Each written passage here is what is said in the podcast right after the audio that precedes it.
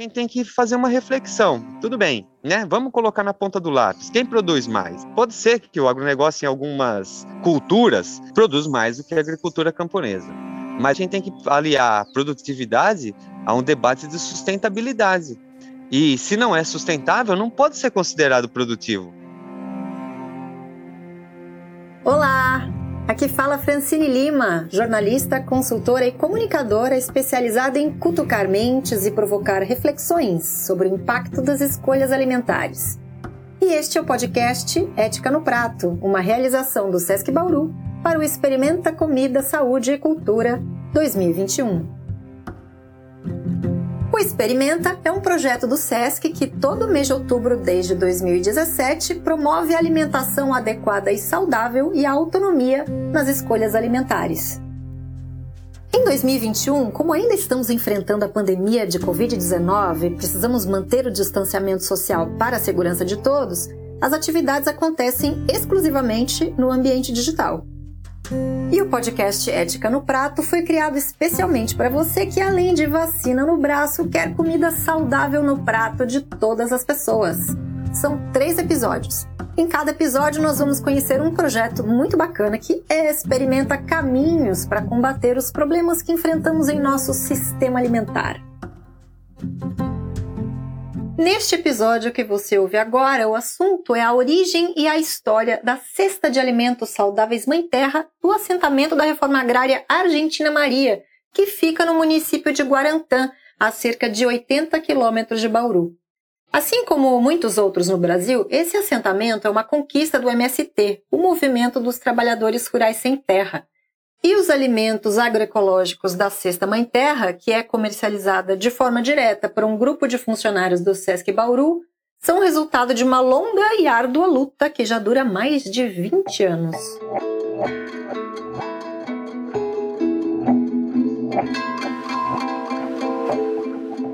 No final dos anos 90, bem antes de o assentamento Argentina Maria existir, o que havia ali era uma área enorme de terra, bastante degradada e improdutiva, mas que tinha potencial para ser regenerada para a agricultura. O MST queria que o INCRA, o órgão governamental responsável pela reforma agrária, desapropriasse a área, ou seja, mediasse a compra do imóvel pelo Estado e fizesse ali uma reforma agrária, entregando lotes para trabalhadores rurais. Uma vez que os trabalhadores recebessem autorização para tomar posse dos lotes, eles então preparariam a terra e se tornariam agricultores. Geralmente, não é por livre e espontânea vontade que um grande proprietário de terra se desfaz dela. Para convencer o INCRA a fazer a reforma agrária ali, o MST usaria uma estratégia de pressão popular sistemática baseada em ocupações. O movimento faz o seguinte: ele organiza trabalhadores rurais e urbanos periféricos, junta uma turma grande e ocupa não só a propriedade rural improdutiva, como também estradas e edifícios públicos. É uma forma de exercer pressão política sobre o poder público.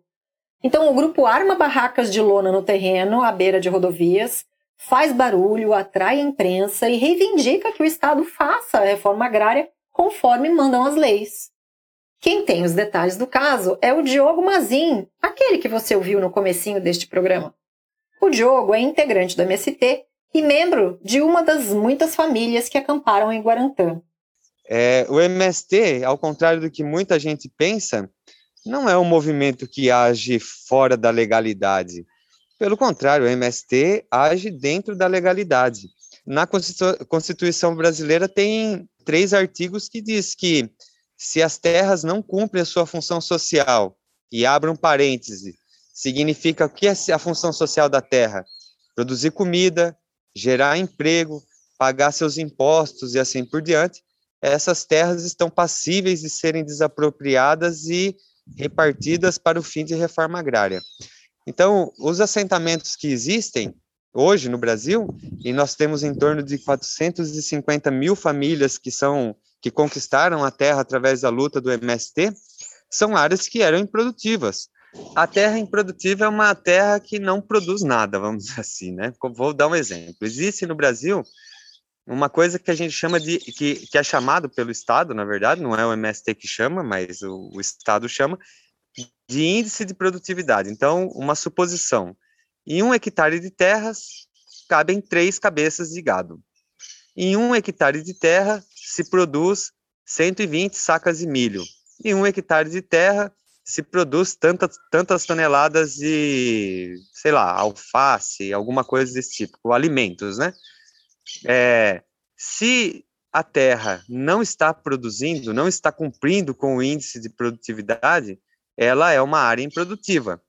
Se durante um período do tempo, nos últimos 5, 6, 10 anos, essa terra não recolheu imposto, ou não paga o ITR, o Imposto Territorial Rural, se essa terra não recolhe imposto através da comercialização, toda vez que você vai vender um animal, você tem que emitir uma nota fiscal. Toda vez que você vai vender um saco de milho, você emite uma nota fiscal. Se ela não recolheu imposto, ela não cumpre a sua função social.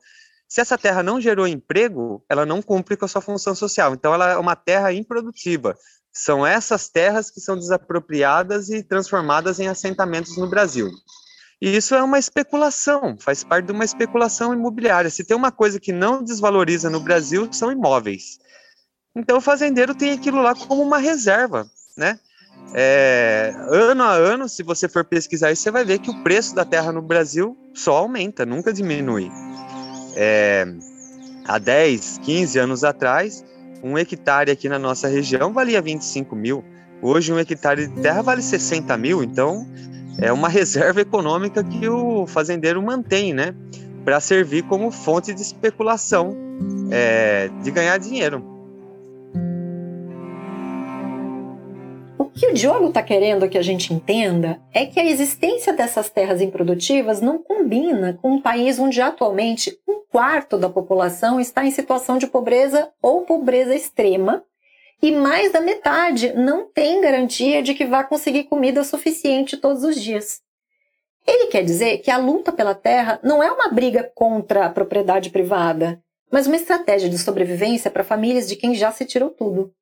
Mestre, não inaugura, vamos chamar assim, ou em outras palavras, não inventa a luta pela terra no Brasil a luta pela terra no Brasil é, um, é resultado de todo um processo histórico que se inicia com a colonização, é, principalmente portuguesa, no caso do Brasil, é, no século XVI, né? Não existia nenhuma forma de propriedade da terra antes da colonização portuguesa no Brasil.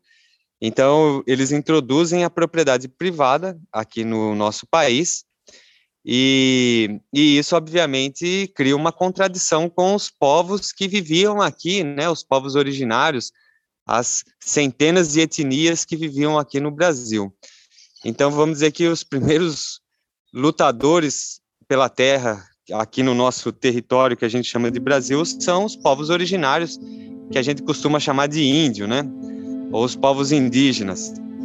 E e no decorrer da história do Brasil foi se intensificando ainda mais a propriedade da terra. E a gente, quando a gente fala de propriedade, a gente fala da exclusão de centenas de pessoas do acesso a essa propriedade, né?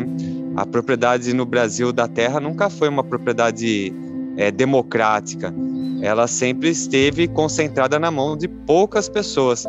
Para vocês terem uma ideia, Hoje, 1% da população brasileira controla 51% das terras agricultáveis.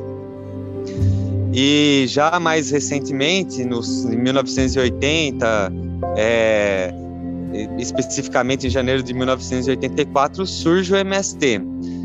Como é que o MST surge?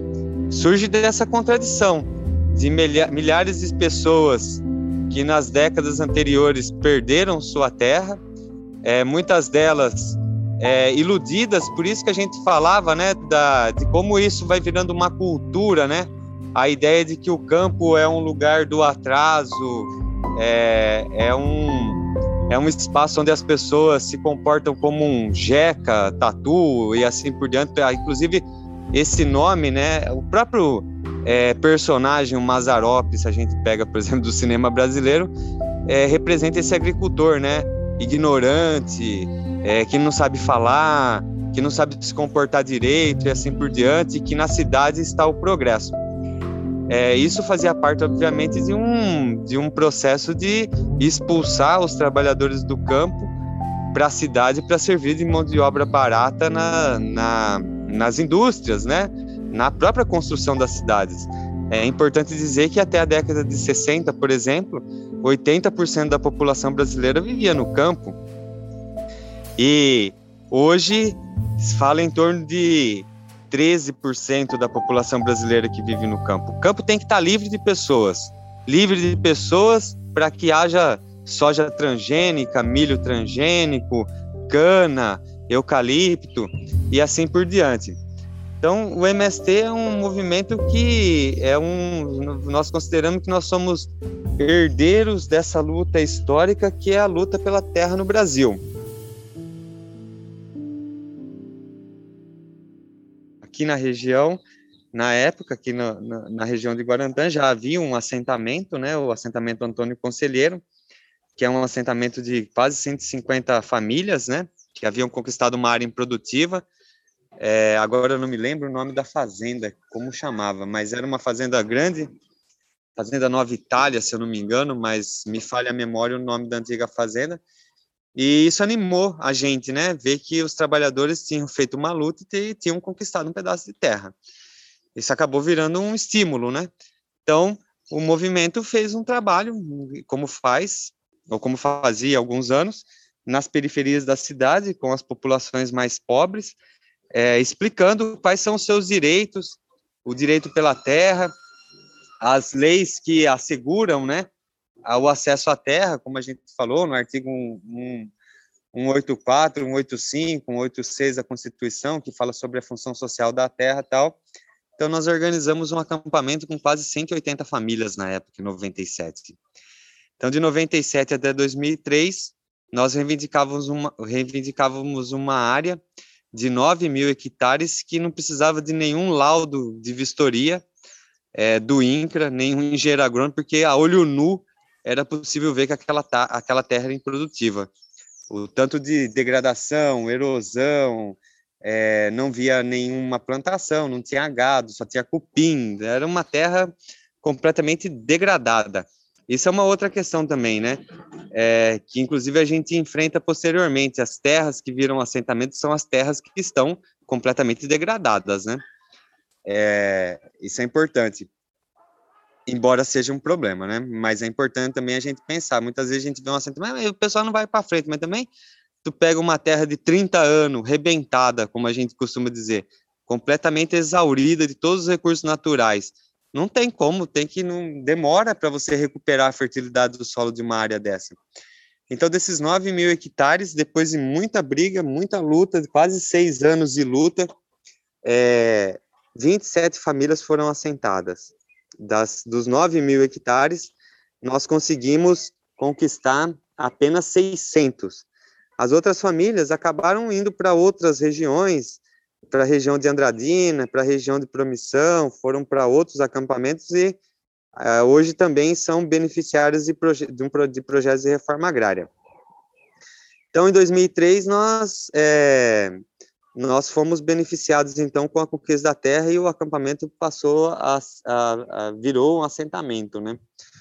É, o INCRA veio, primeira coisa que o INCRA, que o INCRA faz é dividir as famílias, né?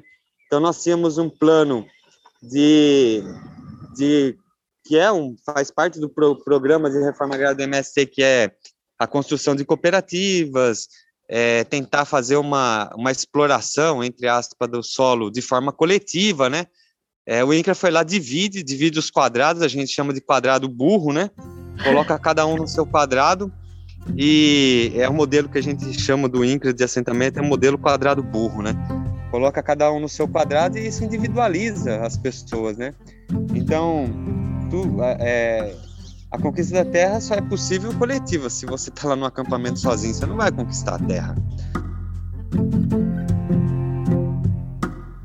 Gostou da aula? Pois saiba que além de militante da reforma agrária e agricultor assentado, o Diogo é professor de história com mestrado em geografia. Nada como discursar com conhecimento de causa, não? Pois ele também contou que quando moleque, ele tinha vergonha de dizer que morava na roça. Vocês acreditam? Justamente por causa dessa crença distorcida de que o desenvolvimento do país está apenas onde não houver poeira. Foi com o movimento da luta pela terra que ele aprendeu que a soberania alimentar depende profundamente da presença do camponês no campo. Pode parecer óbvio, mas não é sempre assim. E não só isso. Junto com o camponês, precisa vir toda uma estrutura de apoio que inclui empréstimo bancário para financiar equipamentos, água encanada, energia elétrica, saneamento básico. E hoje em dia a internet também é cada vez mais fundamental. Nesses anos todos, essa geração de agricultores do assentamento Argentina Maria foi experimentando e aprendendo com a atividade agropecuária. Alguns, desde o começo, criam gado leiteiro, fazem queijo, requeijão. Outros passaram a cultivar hortaliças em estufas. Vários ainda usam agrotóxicos, mas aos poucos o Diogo diz que vai crescendo a turma dos que preferem um modelo de produção mais natural.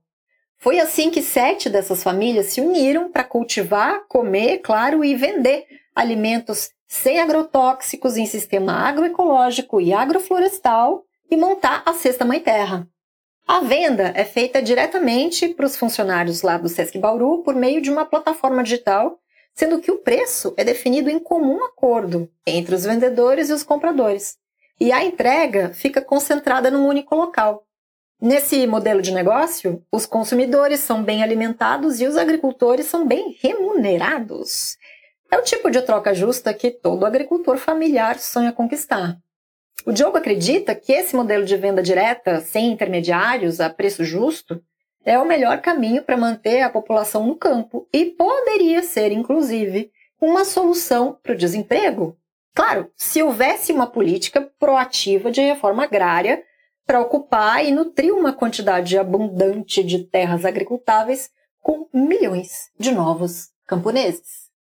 Em 2003, é, existia um esboço de um Plano Nacional de Reforma Agrária no Brasil, que nunca chegou a ser concretizado, elaborado pelo professor Plínio de Arruda Sampaio, né, que era um economista conhecido, professor da Unicamp, que falava que era possível assentar durante oito anos um milhão de famílias por ano.